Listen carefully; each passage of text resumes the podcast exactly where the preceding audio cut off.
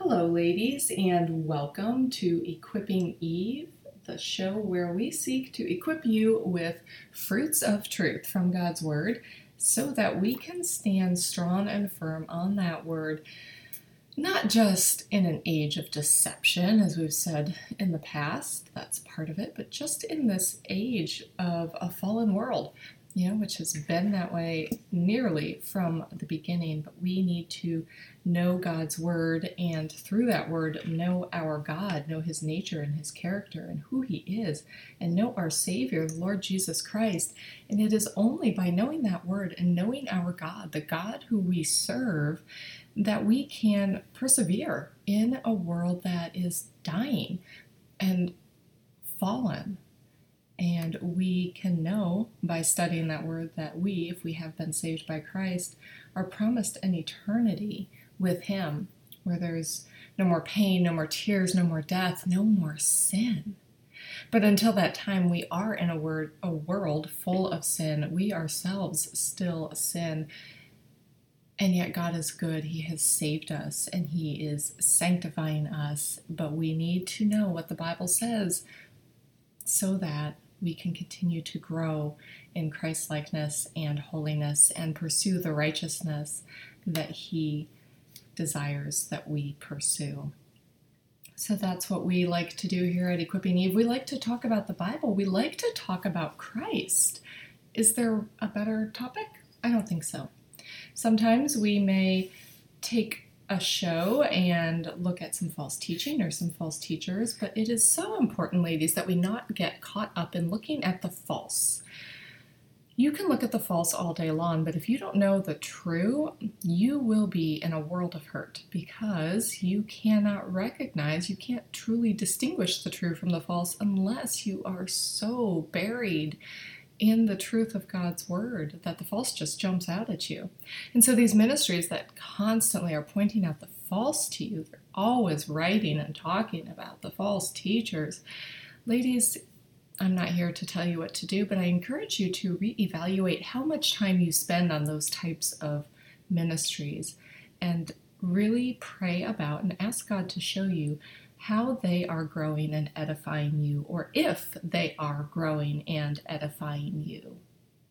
I'm not saying that so that you only listen to Equipping Eve. That's certainly not my point here at all.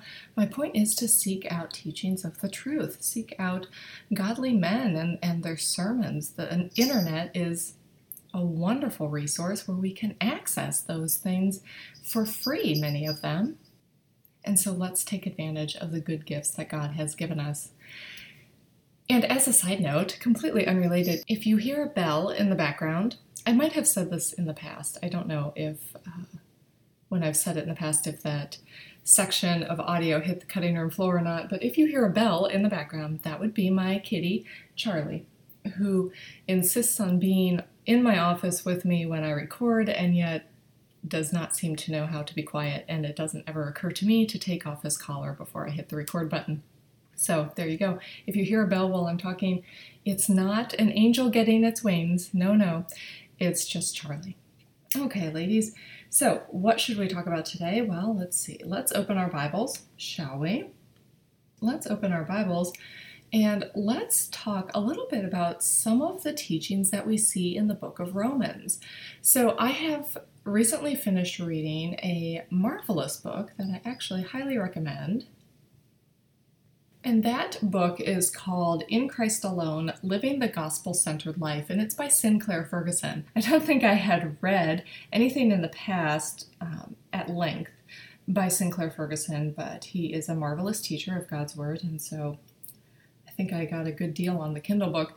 Anyway, it was sitting in my Kindle library and I thought I'd pick it up and read it. And it's a really marvelous book. The chapters are short, which makes it very accessible. You can feel like you read two or three chapters and you really didn't necessarily have to sit and read for hours on end to get there. And uh, that's good for many of us who have a very busy life and we feel like maybe we shouldn't just sit and read a book, but you can get through it kind of slowly that way um, while still feeling like you've finished a complete thought because you've finished a chapter or two. Now, the entire book is not about Romans, just to be clear. Uh, there is one chapter that stuck out to me that I wanted to pull from today for our discussion. and that I believe is chapter seven, called The Romans Exchange. Uh, so again, it's the whole book is called "In Christ Alone: Living the Gospel-Centered Life" by Sinclair Ferguson. Great book, highly recommend it. The organization of it, the topics and the organization, is a little confusing to me yet. I feel like I have to go back and look at it again, but you know he's he's far more distinguished and um, celebrated and accomplished than I am. So perhaps it was just my easily confused state that uh, found it just a wee bit disorganized, but it's the content is fantastic. So if you can get a good price on the Kindle version, I highly recommend it. Okay, so as I said, this particular chapter in Romans stuck out to me. It's called The Romans Exchange, and in it, Ferguson talks about how the book of Romans can be summed up in one word, and he says that is exchange. So he goes as kind of his theme verse for that to Romans 5. So, ladies, if you'll turn with me to Romans 5 very quickly, or slowly, as the case may be. Romans 5, verse 11 is what he points to, but let's back up a little bit to verse 8. Romans 5, verse 8, Paul writes, But God demonstrates his own love toward us, in that while we were yet sinners, Christ died for us. Much more then, having now been justified by his blood, we shall be saved from the wrath of God through him. For if while we were enemies we were reconciled to God through the death of his Son, much more, having been reconciled, we shall be saved by his life. And not only this, but we also exult in God through our Lord Jesus Christ, through whom we have now received the reconciliation. So, what Ferguson notes is that this root word of the word reconciliation that we see in the New American Standard, which is what I've been reading from, that the root word for that actually means a change or exchange taking place. And so when we see this word reconciliation, we're kind of looking at an exchange. So, what are we talking about when we talk about reconciliation? When we see this idea of reconciliation in Scripture, and it's not just here in Romans 5. If you uh, look at 2 Corinthians 5, Verse 18, you see that Paul writes, All these things are from God, who reconciled us to himself through Christ and gave us the ministry of reconciliation. This work of reconciliation is a divine work of God, and it's a divine gift that God gives to those whom he saves. So, reconciliation. Again, what is it? How do we get this? Well, we just read in Romans 5 how we obtain this. We obtain it through Christ. This is through Christ's work on the cross. If you go back to verse 6, while we were still helpless, uh, verse 6 in Romans 5, while we were still helpless at the right time, Christ died for the ungodly. For one will hardly die for a righteous man, though perhaps for the good man someone would dare even to die. But God demonstrates his own love toward us, and that while we were yet sinners, Christ died for us down to verse 10 If while we were enemies we were reconciled to God through the death of his Son, much more, having been reconciled, we shall be saved by his life. And not only this, but we also exult in God through our Lord Jesus Christ, through whom we have now received the reconciliation. Second Corinthians, if we jump back to that, chapter 5, in verse 19, we see that God was in Christ reconciling the world to himself, not counting their trespasses against them, and he has committed to us the word of reconciliation when Christ offered his own life on the cross as an atoning substitutionary sacrifice for those who would believe, he brought about the forgiveness of sins for those who would be saved by him.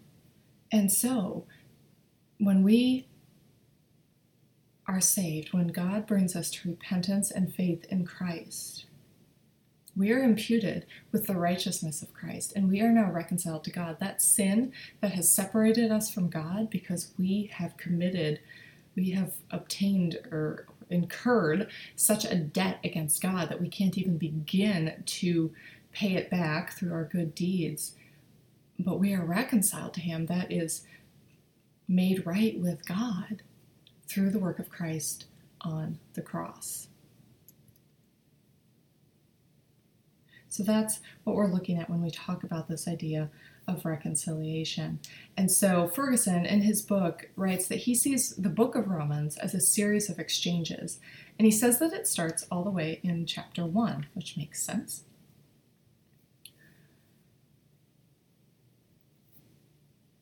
And he says that the first exchange is described in chapter 1 of Romans, verses 18 through 32.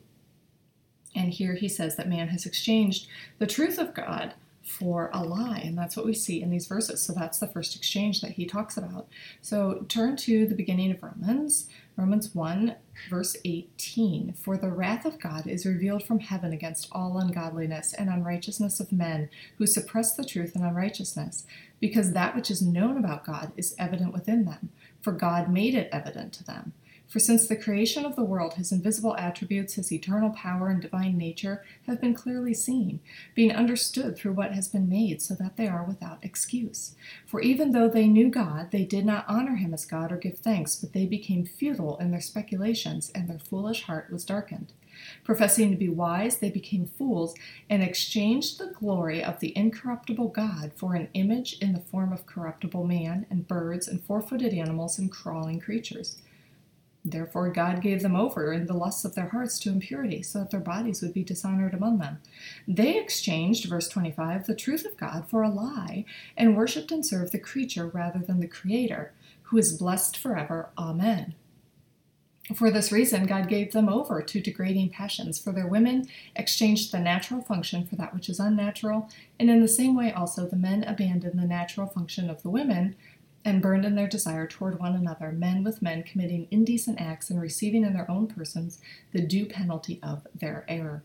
And just as they did not see fit to acknowledge God any longer, God gave them over to a depraved mind and to do those things which are not proper, being filled with all, on, all unrighteousness, wickedness, greed, evil, full of envy, murder, strife, deceit, malice. They are gossips, slanderers, haters of God, insolent, arrogant boastful, inventors of evil, disobedient to parents, without understanding, untrustworthy, unloving, unmerciful. Wow, what a list.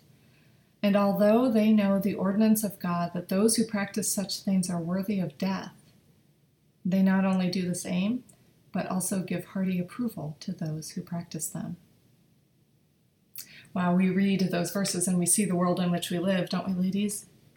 Especially verse 32, not only do they practice those things, they give hearty approval to those who practice them. And we see that more and more each day, especially here in America, where uh, my primary audience most likely is.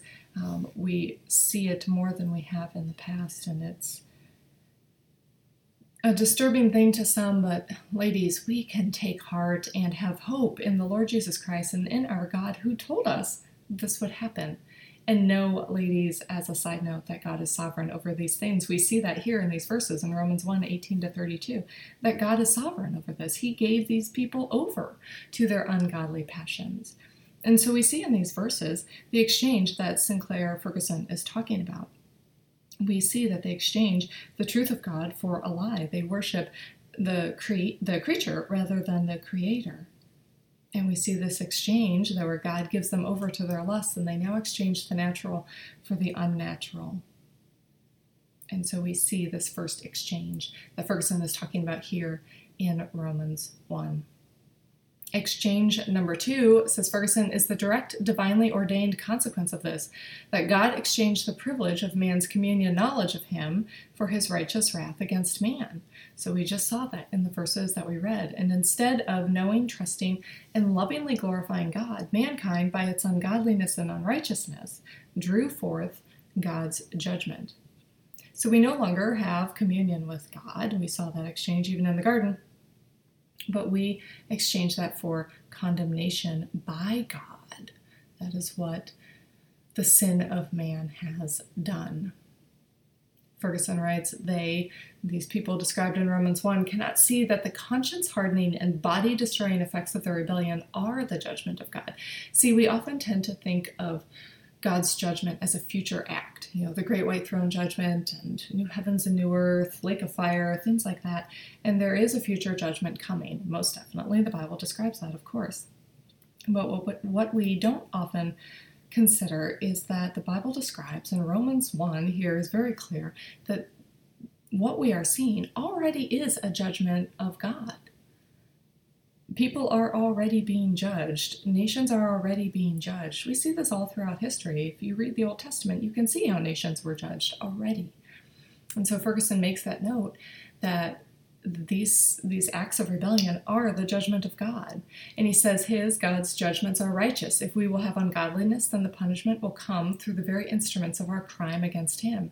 In the end, we have exchanged the light of his presence for present inner darkness and future outer darkness.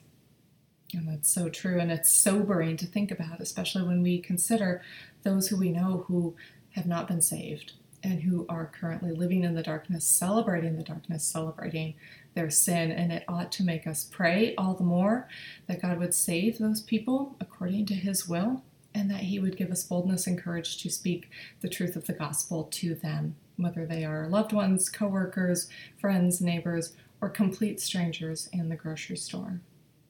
And ladies, just for some additional study for you, there is a sermon by John MacArthur and I can't exactly think of the name of it, it just popped in my head now, a few years back, where he preached on Romans 1 and how it is the current judgment of God on, say, a nation like America. And I will try to find that sermon and link to it at the Equipping Eve blog. So if you go there to look at the resources for this episode, hopefully we'll have a link up to that sermon as well, because as I recall, it was quite good, quite sobering, and yet uh, encouraging to hear of the sovereignty of God in all things. Okay, so moving on, the third exchange that Ferguson sees in the book of Romans is, he says, the gracious, unmerited exchange that God provided in Christ. Without compromise of his righteousness revealed in wrath, he writes, God righteously justifies sinners through the redemption he provided in Christ's blood propitiation for our sins. And so he goes to Romans 3 for this. Romans 3, if you'll turn with me to verse 21. But now, apart from the law, the righteousness of God has been manifested, being witnessed by the law and the prophets, even the righteousness of God through faith in Jesus Christ for all those who believe, for there is no distinction. For all have sinned and fall short of the glory of God, being justified as a gift by his grace through the redemption which is in Christ Jesus, whom God displayed publicly as a propitiation in his blood through faith. This was to demonstrate his righteousness, because in the forbearance of God he passed over the sins previously committed, for the demonstration, I say, of his righteousness at the present time, so that he would be just and the justifier of the one who has faith in Jesus. And so we see that Christ took on flesh and through, as we said, his atoning substitutionary sacrifice, we are granted the gracious, unmerited righteousness of Christ, and we are justified through faith in him. verse 24, justified as a gift by his grace through the redemption which is in Christ Jesus. If you look at Romans 8, actually, before you get to Romans 8, go to Romans 5, verse 12. Therefore, just as through one man sin entered into the world, and death through sin, so death spread to all men because all sinned. For until the law, sin was in the world, but sin is not imputed when there is no law. Nevertheless, death reigned from Adam until Moses, even over those who had not sinned, in the likeness of the offense of Adam, who is a type of him who was to come. Skip down to verse 18. So then, as through one transgression there resulted condemnation to all men, that would be Adam and his sin and the fall, even so, through one act of righteousness there resulted justification of life to all men. For as through the one man's disobedience the many were made sinners, even so, through the obedience of the one, the many will be made righteous. The law came in so that the transgression would increase, but where sin increased, grace abounded all the more. So that, as sin reigned in death, even so grace would reign through righteousness to eternal life through Jesus Christ our Lord. So Christ came and as the second Adam, and his obedience and righteousness, as opposed to Adam's disobedience and unrighteousness, allows for the exchange of our original sin, our sin nature, to be exchanged for the righteousness of Christ that is found in him alone. Again, that's that imputed righteousness of Christ. So if you look at Romans 8, verse 3, we see what the law could not do, weak as it was through the flesh, God did, sending his own Son in the likeness of sinful flesh as an offering for sin. He condemned sin in the flesh, so that the requirement of the law might be fulfilled in us who do not walk according to the flesh, but according to the Spirit. And so we see that exchange that Christ, in his humility, came as a man, lived the life that we cannot live, so that he would die as a sinless substitutionary sacrifice, bear the punishment and wrath of God that we deserve. And when we are brought to repentance and faith in him, all of his righteousness is imputed to us and we are seen as reconciled and justified before God. Exchange number four, says Ferguson, is that which is offered to sinners in the gospel righteousness and justification instead of unrighteousness and condemnation. Moreover, he writes, this Christ shaped righteousness was constituted by his entire life of obedience and his wrath embracing sacrifice on the cross, where he was made a sin offering. In addition to insisting on the fact that this divine exchange is consistent with the absolute righteousness of God, Paul stresses that this way of salvation is consistent with the teaching of the Old Testament. And so we see back in Romans 3, in verse 21, Paul had written, Apart from the law, the righteousness of God has been manifested, being witnessed by the law and the prophets. And I think it's really interesting that Ferguson here makes this point that Paul is explaining that this way of salvation that we see in Christ is consistent with the teaching of the Old Testament. You know, there are those teachers who say that those in the Old Testament and those in the New Testament era, including ourselves, are saved by a different way. That the Old Testament they were saved by law, but New Testament they're saved by Christ. No, no, no, no, no. There is one gospel and one way of salvation. I am the way, the truth, and the life. No one comes to the Father except through me, said Jesus in John 14, 6. And that includes those Old Testament saints. They were looking forward to the promised Messiah. We, by God's grace, are able to look backward and see Christ and his work for us. Ferguson notes that Paul also insists, he says, that we contribute nothing to our salvation. It is all of grace. The sheer genius of the divine strategy is simply breathtaking. I love his language here and his description.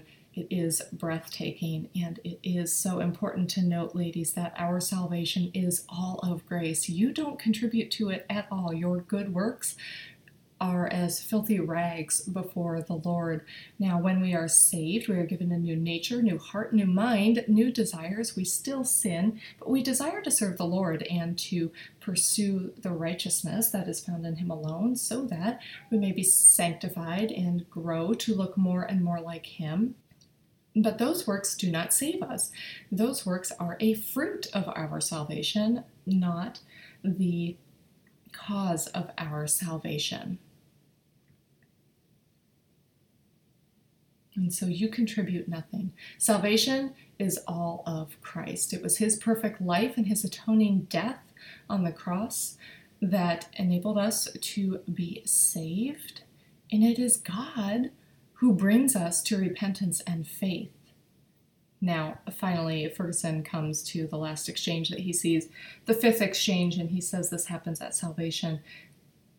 This exchange occurs in us. He says unbelief and rebellion are exchanged for trust and faith. And we really were just talking about that. I feel like we've been a little one step ahead of what I'm noting from the book here throughout the entire show. But this exchange comes when we are granted new desires and a new nature. And so we see this exchange that is in us. And if we look at Ephesians 4 as a starting place, Verse 17, Paul writes, So this I say and affirm together with the Lord, that you walk no longer as the Gentiles also walk, in the futility of their mind, being darkened in their understanding, excluded from the life of God because of the ignorance that is in them, because of the hardness of their heart. And they, having become callous, have given themselves over to sensuality for the practice of every kind of impurity with greediness. But you did not learn Christ in this way, if indeed you have heard him and been taught in him, just as truth is that just as truth is in Jesus. Verse 22 that in reference to your former manner of life, you lay aside the old self, which is being corrupted in accordance with the lusts of deceit, and that you be renewed in the spirit of your mind, and put on the new self, which in the likeness of God has been created in righteousness and holiness of the truth, etc., etc. If we turn to Colossians, which largely mirrors Ephesians, if you ever read the two side by side, Colossians 3, verse 1 Therefore, if you have been raised up with Christ, keep seeking the things above where Christ is, seated at the right hand of God. Set your mind on the things above, not on the things on the earth. For you have died, and your life is hidden with Christ. When Christ, who is our life, is revealed, then you also will be revealed with him in glory. Therefore, consider the members of your earthly body as dead to immorality, impurity, passion, evil desire, and greed, which amounts to idolatry, etc., etc. If we look at 1 John chapter 3, verse 14, John writes, We know that we have passed out of death into life because we love the brethren. He who does not love abides in death. And so important to see, ladies. In John chapter 5, verse 24, our Lord Jesus himself says, Truly, truly, I say to you, he who hears my word and believes him who sent me has eternal life and does not come into judgment, but has passed out of death into life. And so, not only is our inner man transformed upon salvation, so that we are given this new nature, new heart, new mind, new desires, we pass from death to life. So we have an inner exchange and we have a future exchange promised to us that we have passed from death to life, not even future, current, that we will live forever with Christ. And so these are the great exchanges that Ferguson sees in the book of Romans. I think you can see them quite clearly as well, ladies. And so, what should that do? That should spur you on to do some further study. Open the book of Romans, read through it, study through it, perhaps find a series of sermons that might help you to learn more about that book. Stop and ponder Romans 5 and consider the great exchange that is described there. If you would like a study help on the book of Romans, there are a couple of great commentaries out there. A very accessible one is called Discovering Romans by S. Lewis Johnson, and our very own Mike Abendroth adapted that from the teachings of S. Lewis Johnson, who many of you know I appreciate and uh, use SLJ's teaching quite often.